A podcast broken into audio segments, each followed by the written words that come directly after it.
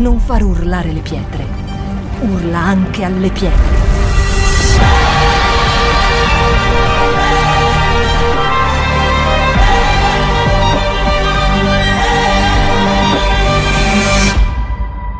Shout 2022. Alza il volume della tua fede. Io oggi eh, voglio parlarvi di un argomento che ehm, ha dovuto, ha sicuramente abbracciato tutta la nostra settimana, perché ha, ha, continua veramente a cavalcare questa, eh, anche questa mh, parola dell'anno, sa benissimo che questa settimana molti di noi, o comunque mh, si è voluto in un certo senso gridare quella che è eh, il concetto, il senso di purezza che Dio ci chiama a vivere nella nostra vita.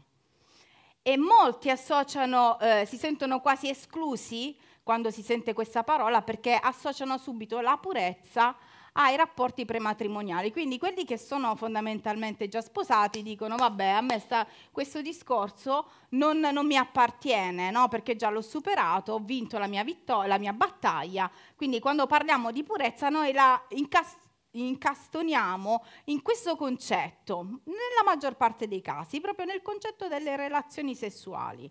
C'entra, ma non è assolutamente il tutto. Questo argomento mi ha talmente preso questa settimana perché, come eh, molte volte succede, lo partoriamo, hm?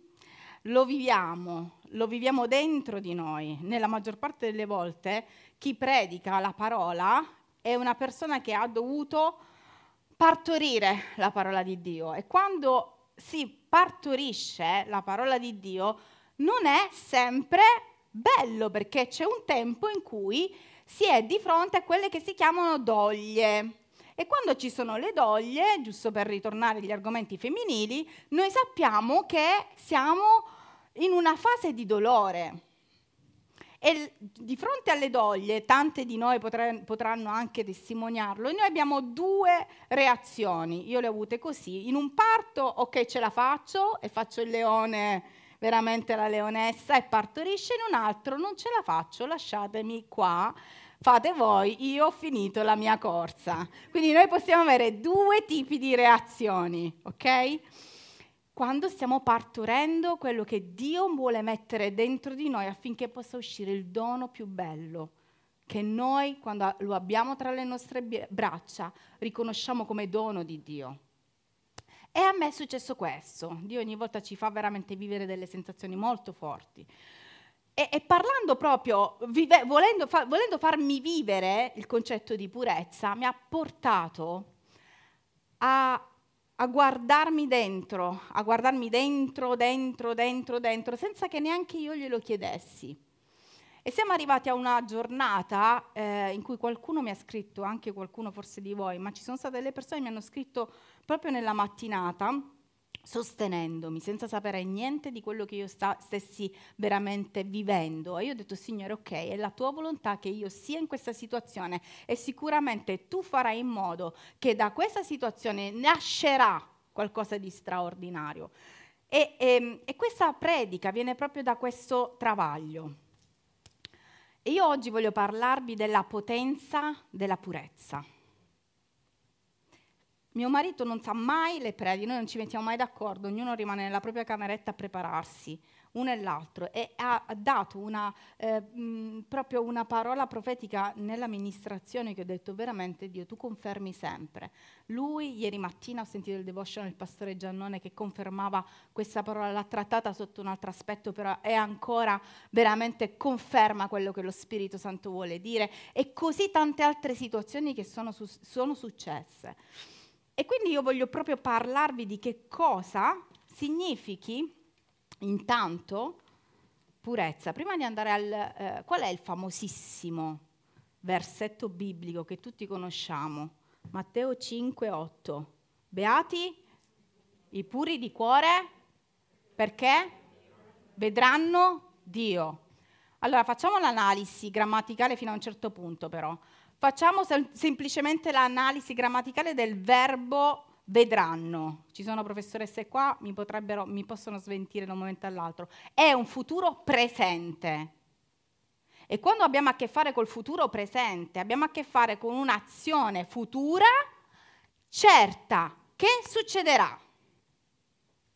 E quindi quando noi, quando noi leggiamo questo versetto biblico, è qualcosa che noi vedremo in futuro, sicuramente, certamente, se noi avremo questo cuore puro. E quindi non è soltanto un qualcosa che, lo, che Gesù, Gesù stesso parla, dice ai giovani, perché abbiamo sempre questa, due, questa opzione, è per i ragazzi, no, no, no, no, è per il popolo di Dio. E prima di eh, intrufolarci proprio nel, nel clou, e andremo a analizzare ehm, cosa vuol dire puro, che cosa si intende per cuore e cosa si intende per vedere Dio. Questi sono i nostri tre argomenti di oggi. Andiamo un attimo a, fare, a vedere il significato di purezza. E oggi vi farò degli esempi anche molto particolari. Purezza, non so se abbiamo messo qua, purezza, qualità di una sostanza che sia pura, che non contenga cioè elementi estranei, purezza di un minerale, di un cristallo, di una gemma, la purezza di un diamante. Vediamo un attimo che cosa ho, ho, preso anche io. La condizione di ciò che non contiene elementi estranei, l'abbiamo detto, per lo più con un risultato di limpidezza, di, di nitidezza, e fa una serie di eh, eh, esempi che abbiamo appunto eh, letto. Ed è una condizione di ciò che non subisce contaminazioni. Un esempio è il diamante. Un esempio può essere una gemma, che sono elementi in natura perfetti, non contaminati. Cioè, quando tu analizzi un elemento del genere non troverai neanche una scoria, non troverai nessuna sporcizia, niente di estraneo. Abbiamo presente questo. E eh, vi dico subito che eh, una volta una persona eh, si intrufolò nello studio di un pittore e, ehm, e mentre guardava come l'artista eh, stava agendo, vide praticamente que- nel suo eh, cavalletto che questo pittore aveva messo delle gemme colorate. E questo eh, visitatore gli disse, ma come mai tieni queste gemme preziose sul cavalletto? mentre stai disegnando. E lui disse, sai cosa succede? Che io ho a che fare con i colori sempre, ogni giorno, e il mio occhio si è abituato a vedere i colori e molte volte questa sovrapposizione di colori mi fa venire in modo di, di, di, di eh, disegnare, di colorare in maniera distorta. Quindi ho pensato bene di mettermi davanti quelli che sono i colori esatti affinché io possa disegnare, possa colorare esattamente il colore originale. Perché vi ho fatto questo esempio? Perché nella nostra vita quotidiana noi siamo abituati a vivere con una serie di situazioni che a un certo punto diventano quasi scontate, diventano nostre. Pensare, mangiare, vestirsi, cucinare, uscire, lavorare, fare, tan, tan, tan, tan, tan. E arriva questa routine che noi pensiamo sia normale nella nostra vita. E, e, e e andiamo avanti di anni in anni, accompagnati da quella che è la parola di Dio a braccetto e dalla verità di Dio, perché è dentro di noi. Però il nostro andare comincia ad essere, rispetto a quelli che sono i propositi iniziali della nostra vita come nuova nascita spirituale, distorti, distorti perché si mischiano con quella che è la quotidianità, si mischiano con quelle che sono le condizioni che la nostra vita normale ci porta davanti ed entrano nella nostra mente una serie di pensieri e una serie di situazioni che alterano la purezza dei pensieri di Dio, che sono dentro di noi. E oggi andremo a vedere, noi siamo ben convinti di stare proseguendo una vita corretta. Voi sapete che Cristo tornerà. Amen. E dice in Efesini, a capitolo 5, dal versetto 26-27, non so se ve l'ho dato, sì, Cristo ha sacrificato se stesso per fare in modo che la Chiesa fosse santa, purificata con l'acqua e mediante la sua parola, per vederla davanti a sé piena di splendore, senza macchia, senza ruga, senza difetti, ma santa e immacolata. Cristo sta tornando avendo sacrificato se stesso per trovare questo tipo di chiesa.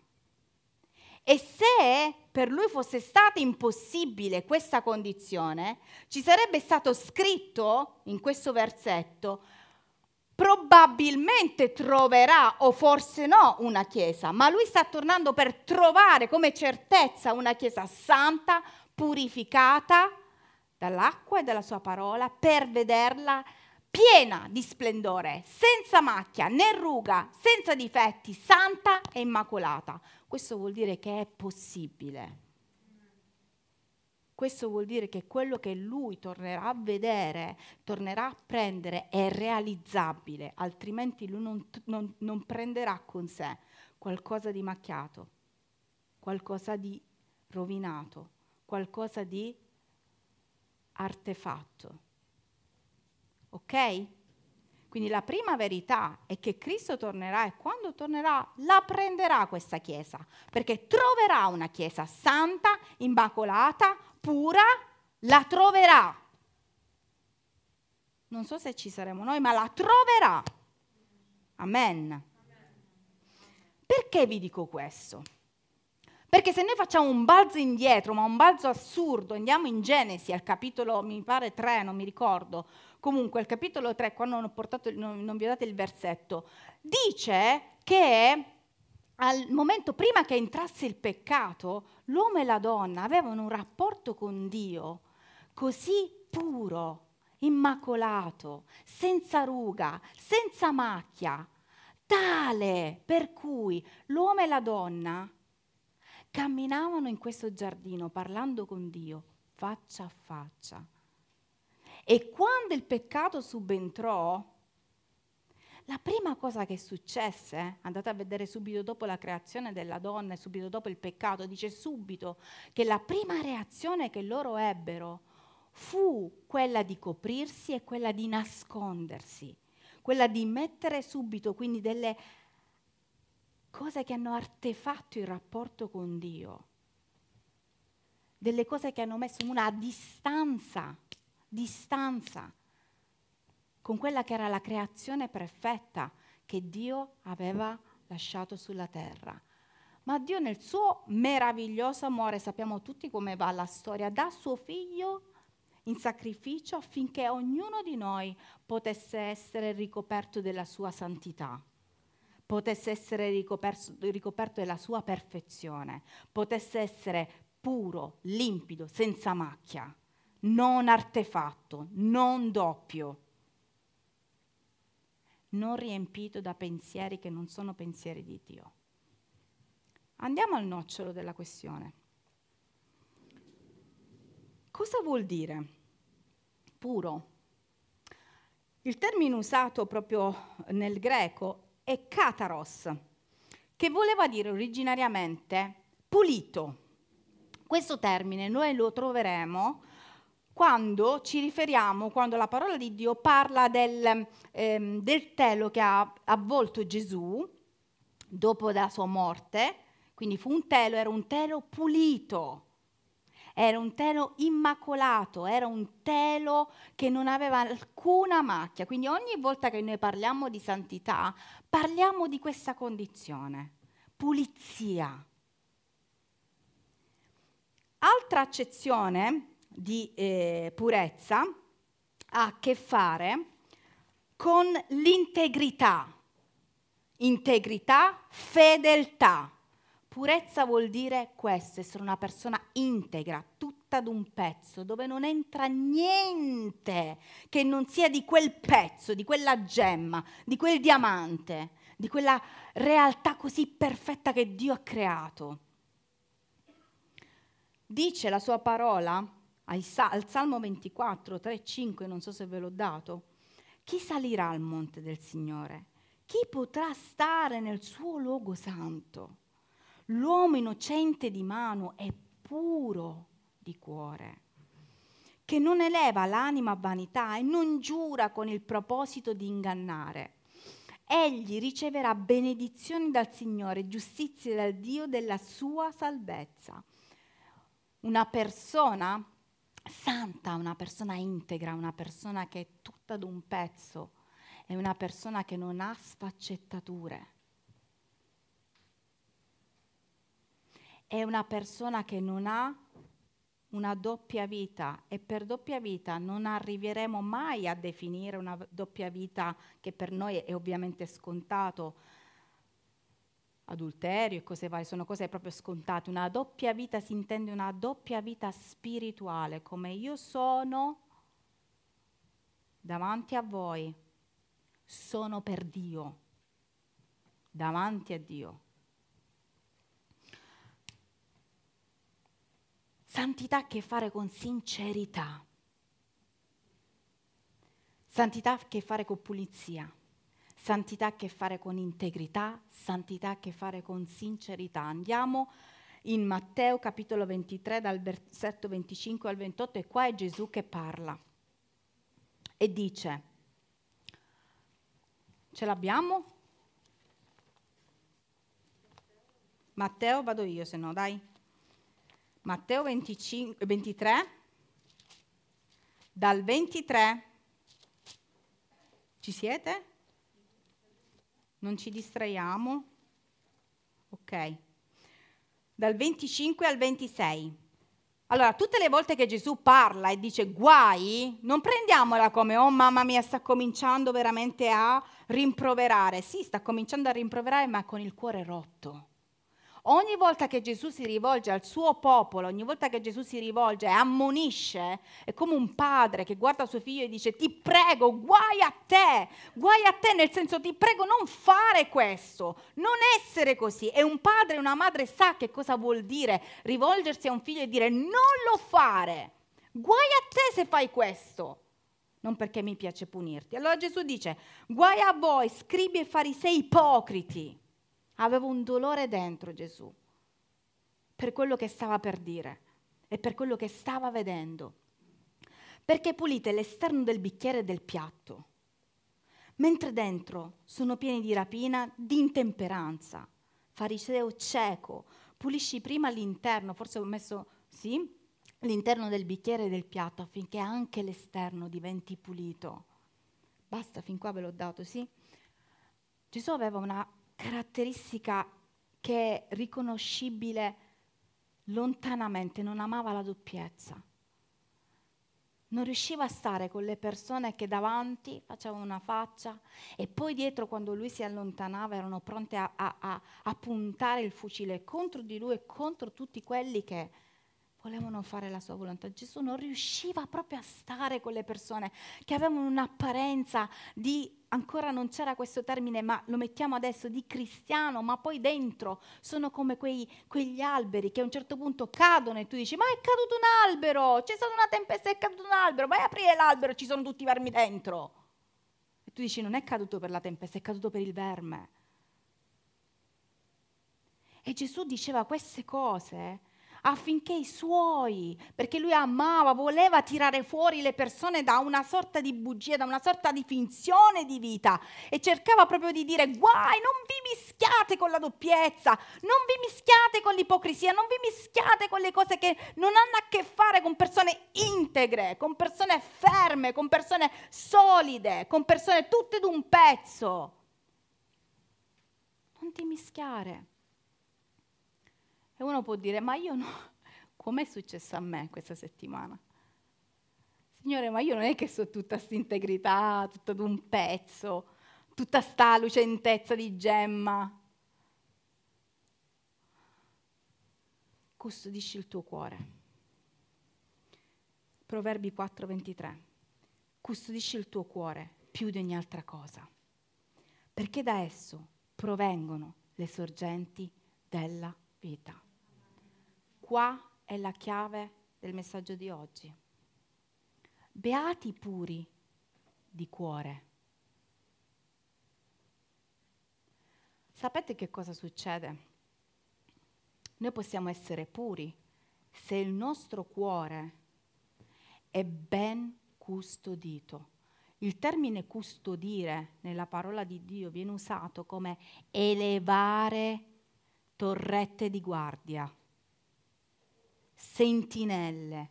Custodisci il tuo cuore, costruisci sentinelle. Sapete cosa facciamo noi? Classica situazione crisi matrimoniale.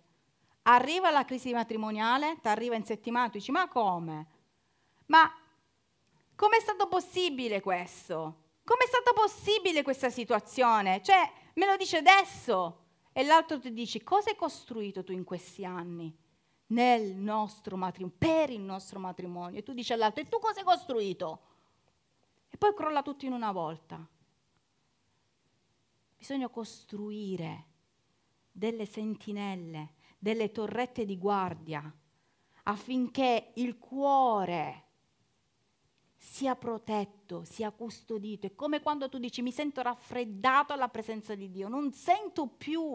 Tu mi dici che bello, che bellissimo, che, che, che sei così innamorata di Dio, di Gesù, che lo guardi la mattina e ti svegli. Io sento freddezza, dico ma che dici? Ma io lo sentivo prima, ma non lo sento, non lo sento, perché la, la, la costruzione di queste, se, di queste torrette, attenzione, guarda, state attenti, di queste torrette ha smesso di essere costruita e di essere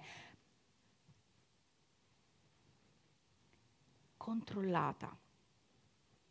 Il nostro cuore, dice in proverbi, i proverbi noi sappiamo che sono delle, dei segnali di saggezza e di intelligenza unici nella storia della parola di Dio, essere, deve essere custodito perché arriverà il momento negativo, arriverà la tempesta, arriverà il momento in cui tu non capisci più che cosa sta succedendo. Se il tuo cuore non è così custodito, custodito, comincerà ad essere impuro perché si contaminerà, perché è aperto ed entrerà di tutto nel tuo cuore. Entreranno le parole, entreranno le persone, entrerà la cattiveria, entrerà la delusione, entrerà la mancanza di fiducia, il dubbio, la paura, l'ansia, tutto quello che volete, mettetecelo dentro. Sta entrando perché non è custodito. Perché Gesù ha detto beati puri di cuore? Perché voleva elevare una, semplicemente una una cerchia, una nicchia di persone per dire beati, belli, belli, belli. No, felici quelli che custodiscono il loro cuore. Saranno felici nel tempo buono e nel tempo cattivo. Felici le persone che innalzano le torrette di guardia. Felici saranno coloro che sapranno badare ai loro matrimoni. Felici saranno coloro che sapranno badare alla loro, al, alla loro fede. Felici saranno coloro che sapranno badare ad ogni circostanza perché hanno elevato delle torrette di guardia e hanno protetto il loro cuore. Sapete che proprio la cultura ebraica prevedeva che tutto quello che era i sentimenti, i pensieri, tutto, non, non fosse qua, ma fosse qua, nel cuore. Ecco perché Gesù parla di cuore, proprio per farsi capire. Custodite i vostri pensieri. Proteggete i vostri pensieri. Io vi ho messo dei pensieri straordinari. Quando voi siete rinati di nuovo, quando voi siete venuti alla mia presenza, avete dato la vostra vita per me, avete, de- avete, dato, avete dato la vostra vita a me perché io ho dato la mia vita per voi. Voi vi siete così innamorati di questo super straordinario Dio che è in, veramente l'unico che è venuto su questa terra, ha lasciato il trono, è venuto, ha, comand- ha, ha combattuto, è morto, è risuscitato, è risorto per ognuno di noi. Ci siamo tutti innamorati di questo straordinario amore che va oltre la nostra comprensione.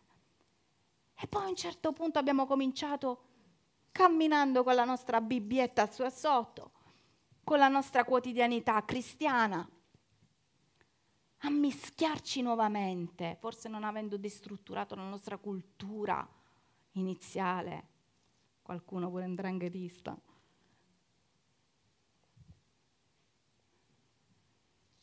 Parlo per cognizione di causa. E quando noi abbiamo a che fare con le cose celesti, con le cose di Dio, un animo che è sensibile, un animo che è sensibile alla parola di Dio, si sente schiacciato e guarda Dio e dice, Signore, ma quale purezza? Ma quale purezza? Ma quale... Ma guarda come sono combinato, come sono combinata, ma guardami. Ma che stai dicendo? Io non posso mai pensare di arrivare un giorno ad essere tra quelli che sono salvati perché tu come fai a vedermi pura? Come fai a vedermi incontaminata? Come fai? Guarda come sono combinata. E penso quello, e, e anche se ho ragione, quanti, quanti di voi e quanti di noi tante volte nel rispondere alle persone, pur avendo ragione, una delle cose che mi è successa questa settimana, ho fatto un discorso senza nessuna pecca umana giusto, avevo una ragione giustissima, mio marito lo sa. Giustissimo, io sono entrata in un conflitto mio, ho detto ma come ho parlato, se questi vengono in chiesa e dicono ma tu ci hai parlato in quella maniera, cioè umili- avevo ragione, avevo ragione umanamente, giuridicamente, tutto avevo ragione, ma non si fa così. Vi piace eh, la musica? Ma non si fa così. E quando io ho buttato giù quel telefono, ho detto, ho sentito lo Spirito Santo dentro che mi diceva no. E tutta la notte io dicevo no e cercavo di lottare con lui dicendo ma avevo ragione, lui che c'entra? No. Dove è finita questa sensibilità? La nostra sensibilità di gente pura di cuore che custodisce il proprio cuore. Custodire in questo senso che vuol dire alza il livello di autocontrollo nel tuo cuore. Alza il livello di misericordia nel tuo cuore. Alza il livello di bontà, di come tu pensi, di come del tuo ragionamento. Sì, hai ragione, ma guarda anche oltre. Contro chi stai combattendo? Contro quel poveretto che le hai fatto miccia al telefono o contro altro? Che c'è dietro? Perché noi ci infuochiamo con le persone, ci infuochiamo con le situazioni, ci infuochiamo quando abbiamo ragione, ci infuochiamo. Per niente ci infuochiamo, molliamo tutto e ciao, pace e manco e ce ne andiamo. E noi che siamo...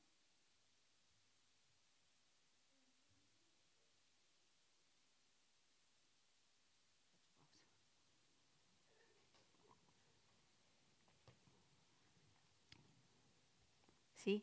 Ok. E succede proprio questo. Che ci rendiamo conto quando avvengono queste situazioni di quanto noi siamo ciechi. Noi siamo nati per vedere Dio faccia a faccia, per vivere quotidianamente con Dio, ma ci comportiamo come Adamo ed Eva, che quando vedono arrivare Dio nella quotidianità della, lo- della loro vita, cominciano a scappare e a nascondersi. Vi leggo questo racconto e vado alla conclusione. Questo è stato un racconto che mi ha completamente illuminata. Matteo, eh, Matteo, qual era? 20, 20, 20, 20, 20, no, Luca, scusate, Luca, e per questo non lo trovavo. Luca 23, se non erro, no? 24, 13.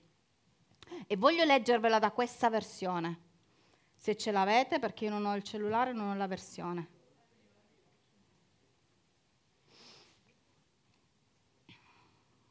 Ok.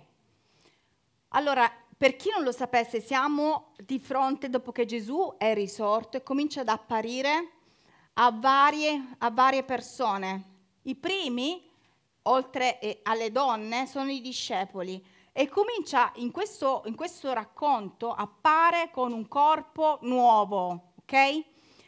Sta apparendo a due discepoli che la parola di Dio non ci dice chi fossero, nel senso che eh, non erano tra i discepoli eh, famosi, però dice che quello stesso giorno due discepoli stavano andando verso Emmaus, un villaggio lontano circa 11 chilometri da Gerusalemme. Intanto facciamo molta attenzione ai particolari di questo racconto. 11 chilometri a piedi. Lungo la via parlavano tra loro di quel che era accaduto in Gerusalemme in quei giorni. Mentre parlavano e, dis- e discutevano, Gesù si avvicinò e si mise a camminare con loro. Essi però non lo riconobbero perché i loro occhi erano come accecati. Gesù domandò loro, di cosa state discutendo tra di voi mentre camminate? Che domanda curiosa. Essi allora si fermarono tristi. Avanti.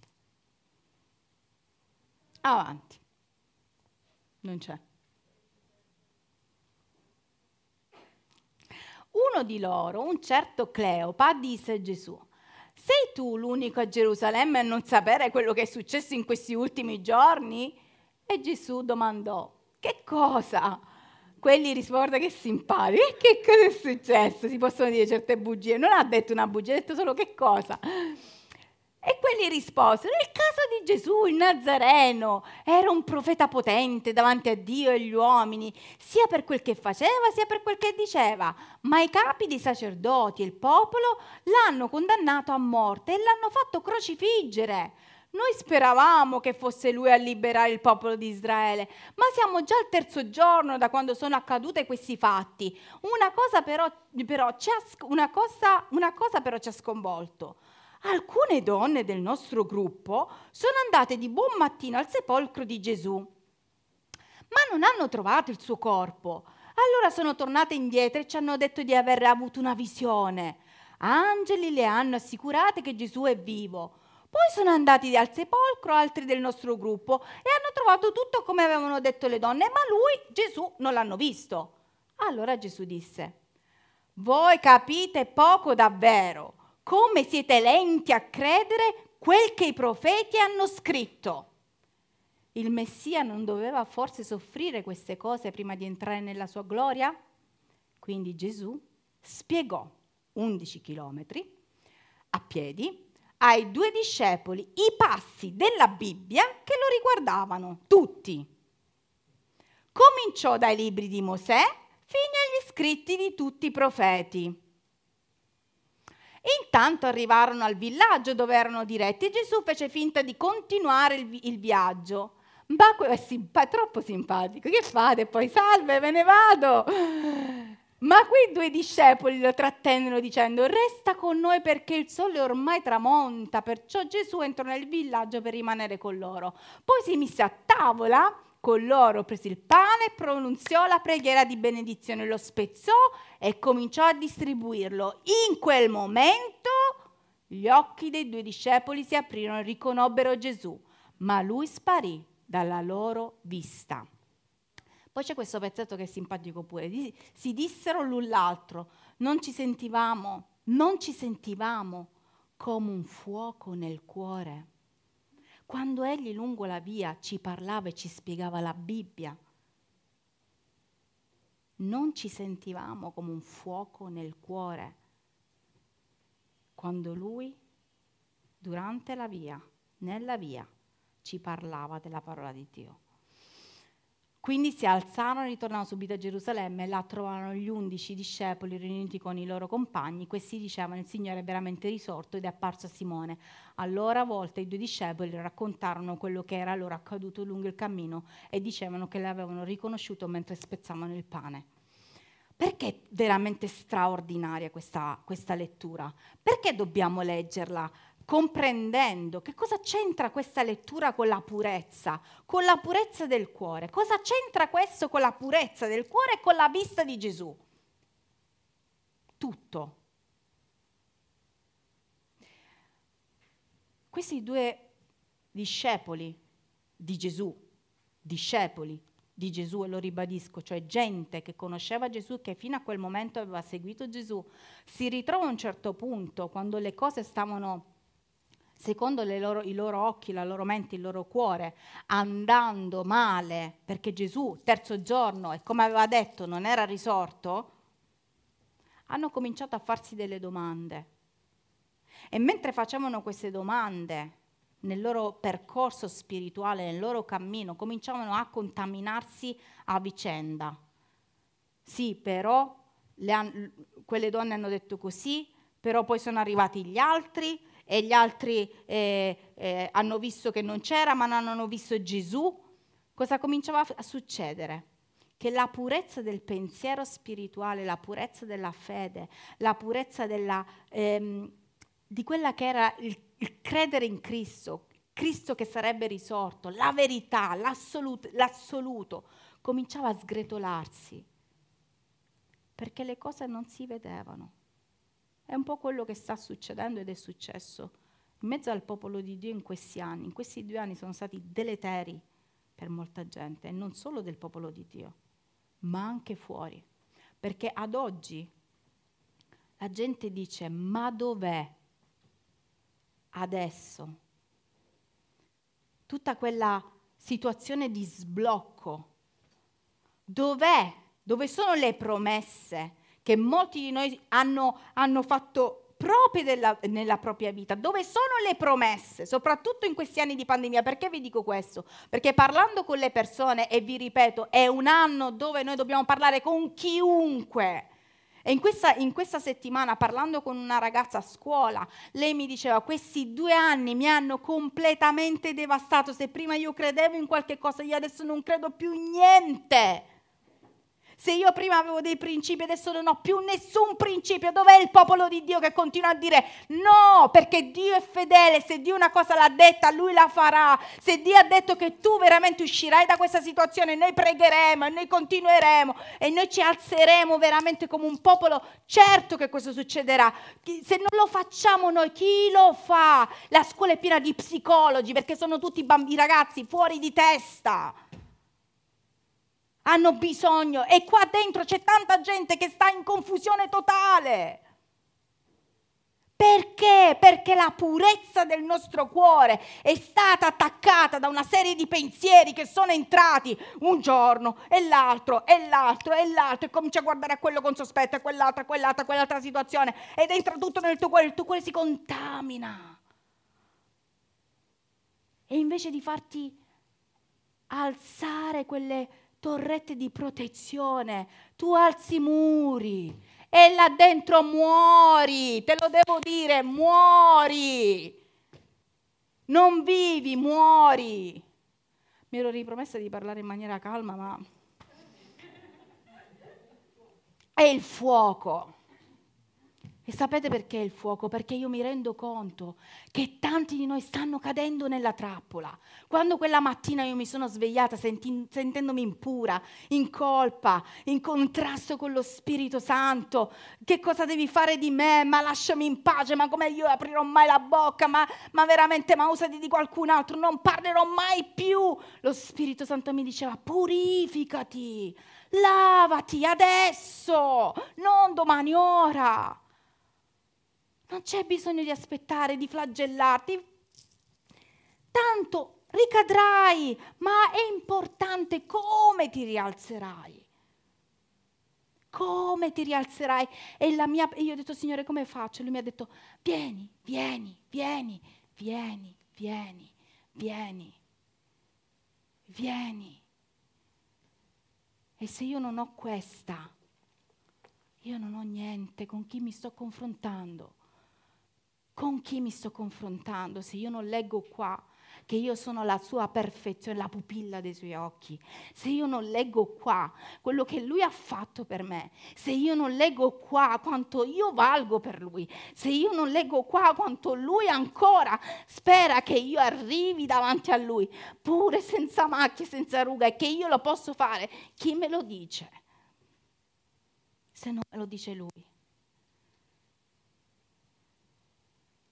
Ci stiamo riempendo la testa di, di pensieri, il nostro cuore che è qua è attaccato ogni giorno e non lo stiamo facendo attaccare. Non voglio più fare niente, Signore, sai che c'è? Io mollo tutto, tutti. Mollo i sentimenti, mollo le relazioni, vado avanti così. Non è questo che Dio ci chiama a fare. Quei due, sapete quando hanno cominciato ad aprire i loro occhi? Sapete quando? Dopo 11 chilometri, che non so manco quanti, quante ore sono a piedi, 11 chilometri, non lo so, a camminare, lui tototon, tototon, tototon, tototon, tototon, verità, verità, verità, verità, verità, verità, verità. Cioè ha dovuto riempire le loro menti della verità perché questi si erano fatti offuscare da ciò che vedevano, non c'è, non c'è, non c'è. E lui diceva, la mia parola dice, la mia parola dice, la mia parola dice, la mia parola dice, la mia parola dice, la mia parola dice, finché pa! Spezzato. C'è bisogno di spezzare stamattina.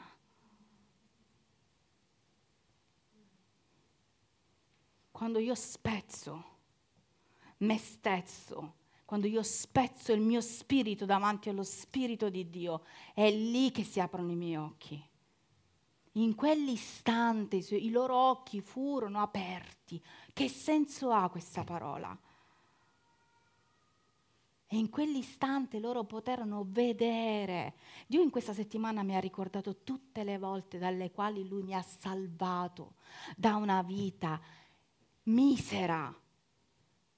Tutte le volte in cui tu ti incaponisci in, una, in un binario spirituale, è così, è così tutte le volte in cui tu non ti spezzi e quando ti sei spezzato Dio ti dice, vedi, sei arrivato al punto di rottura, bene, perché da questo momento la tua vita è cambiata. E noi avremo conquiste su conquiste su conquiste quando cominceremo a romperci, a rompere il nostro orgoglio, a rompere la nostra miseria spirituale, la nostra apatia, la nostra voglia di non fare le cose, non dire abbandono tutto quanto, te, te, te, te, te, te, te. Quando noi cominceremo a rompere questo, i nostri occhi si apriranno e diremo, ma, ma veramente stavo pensando questo?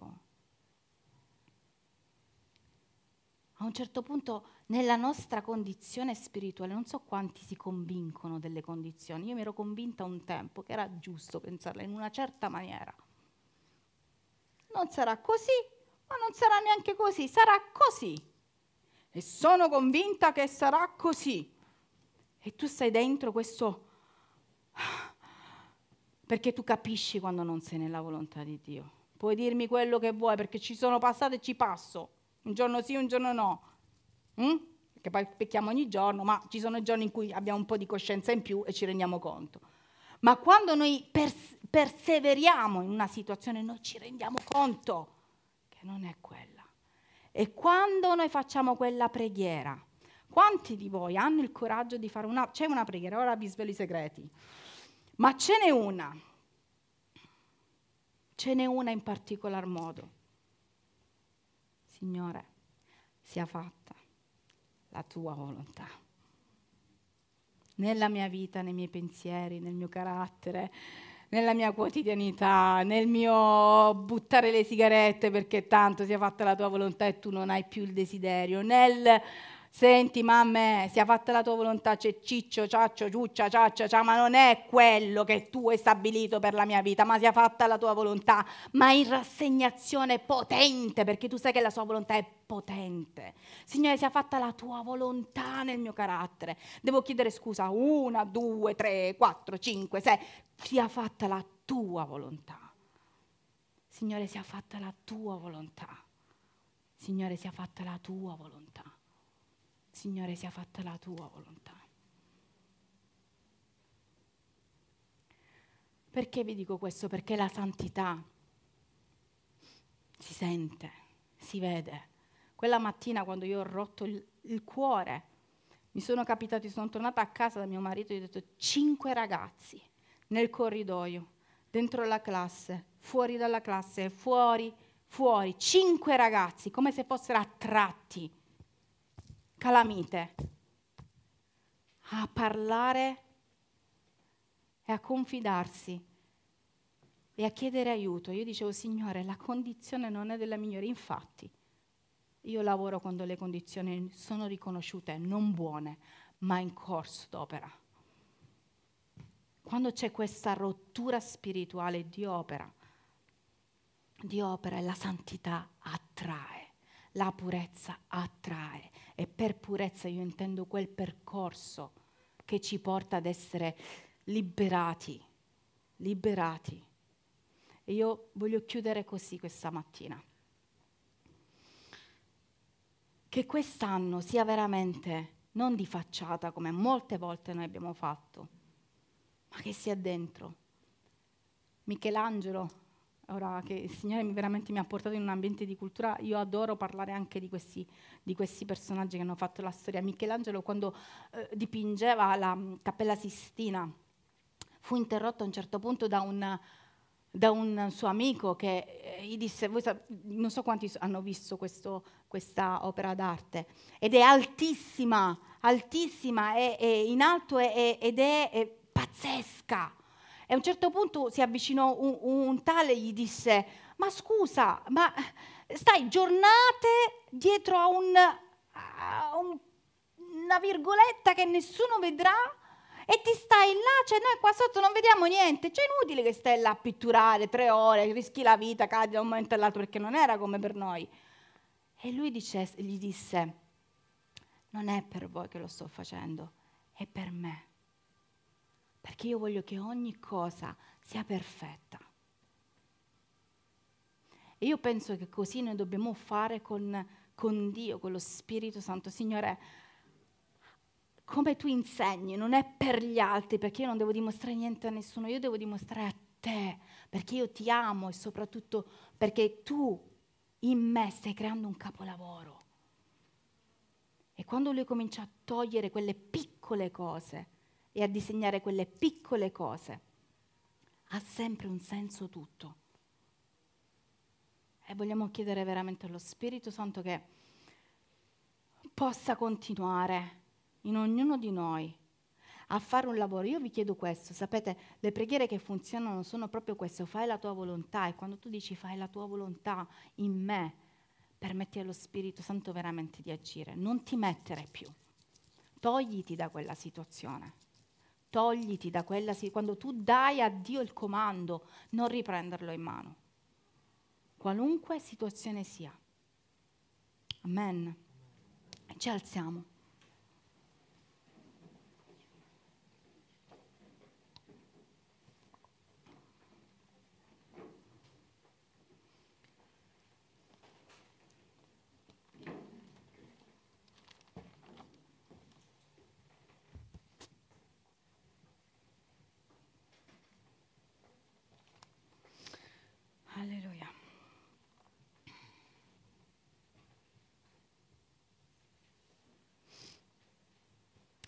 In Tito, al capitolo 2, al versetto 14, c'è scritto, Egli, Gesù, ha dato se stesso per noi, per riscattarci da ogni iniquità e, e purificarsi un popolo che gli appartenga, zelante nelle sue buone opere.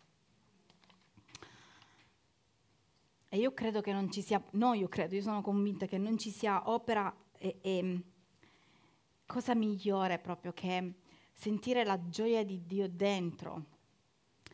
E ci sono dei, dei momenti in cui tu la gioia di Dio non sai neanche perché sta sgorgando, perché non ci sarebbero neanche le motivazioni evidenti, ma tu sai che Lui sta regnando dentro. E quando Lui regna dentro, ti senti di una gioia immensa perché non controlli più la tua vita, soprattutto per le persone che vogliono controllare la propria vita e la vita degli altri. Un consiglio che vi do. Comincia proprio a, a svuotare questo, a lasciare a Dio anche questo. Che Dio possa controllare le nostre vite, che Lui possa controllare i nostri pensieri, che possa parlarci, avere la confidenza, perché molte volte lui non si permette, perché noi non gli diamo la confidenza, proprio di dire no, questo no.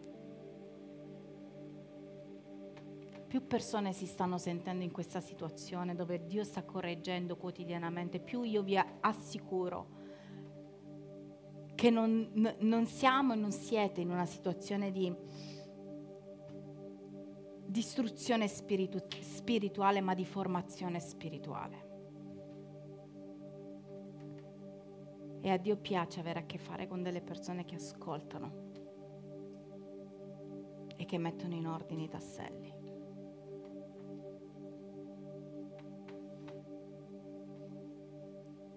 Sapete che la purezza fa paura al diavolo.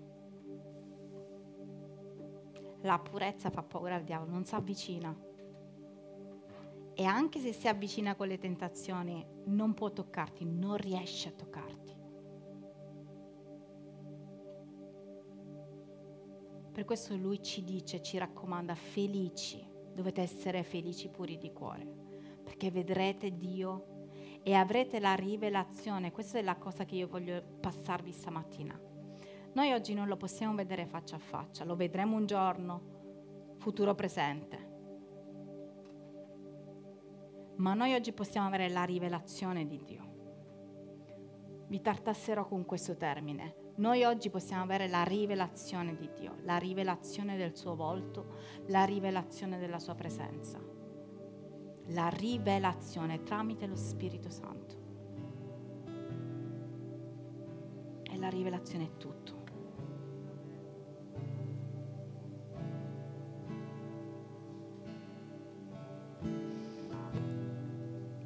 Io voglio pregare con voi stamattina. Signore, come tu hai fatto nella mia vita, come tu stai facendo nella mia vita, come ogni cosa che non ti piace, ogni scoria, ogni contaminazione, ogni cosa che mi fa del male, tu vuoi toglierla dalla mia vita. Io ti prego che così sia per la tua Chiesa, così sia per ognuno di noi, così sia per il tuo popolo. E ti chiedo veramente che tu possa ascoltare tutte le preghiere che si stanno innalzando. Sono persone che ti stanno portando degli esempi, c'è gente che ha permesso a, all'ansia di questo presente, di questo futuro, che, di entrare, di fare una tenda dentro il cuore. Tutte le persone che stanno vivendo, Signore, con scorie di questo mondo che ti stanno dicendo non sono più tranquillo, non sono più tranquilla. Signore, che tu possa stamattina purificare col tuo sangue, con la tua acqua. Ogni preghiera che si sta innalzando nel segreto, ma che per te è evidente, visibile, reale e concreta. E voglio togliere ogni senso di colpa, ogni frustrazione, ogni senso di piccolezza, di fallimento. Vai via sei bugiardo nel nome di Gesù. Gesù si è preso la briga di stare per 11 chilometri, per 11 chilometri, a parlare delle sue verità. Una giornata intera, penso, se non di più, per 11 chilometri. E non lascerà né me e né te, se noi glielo permetteremo.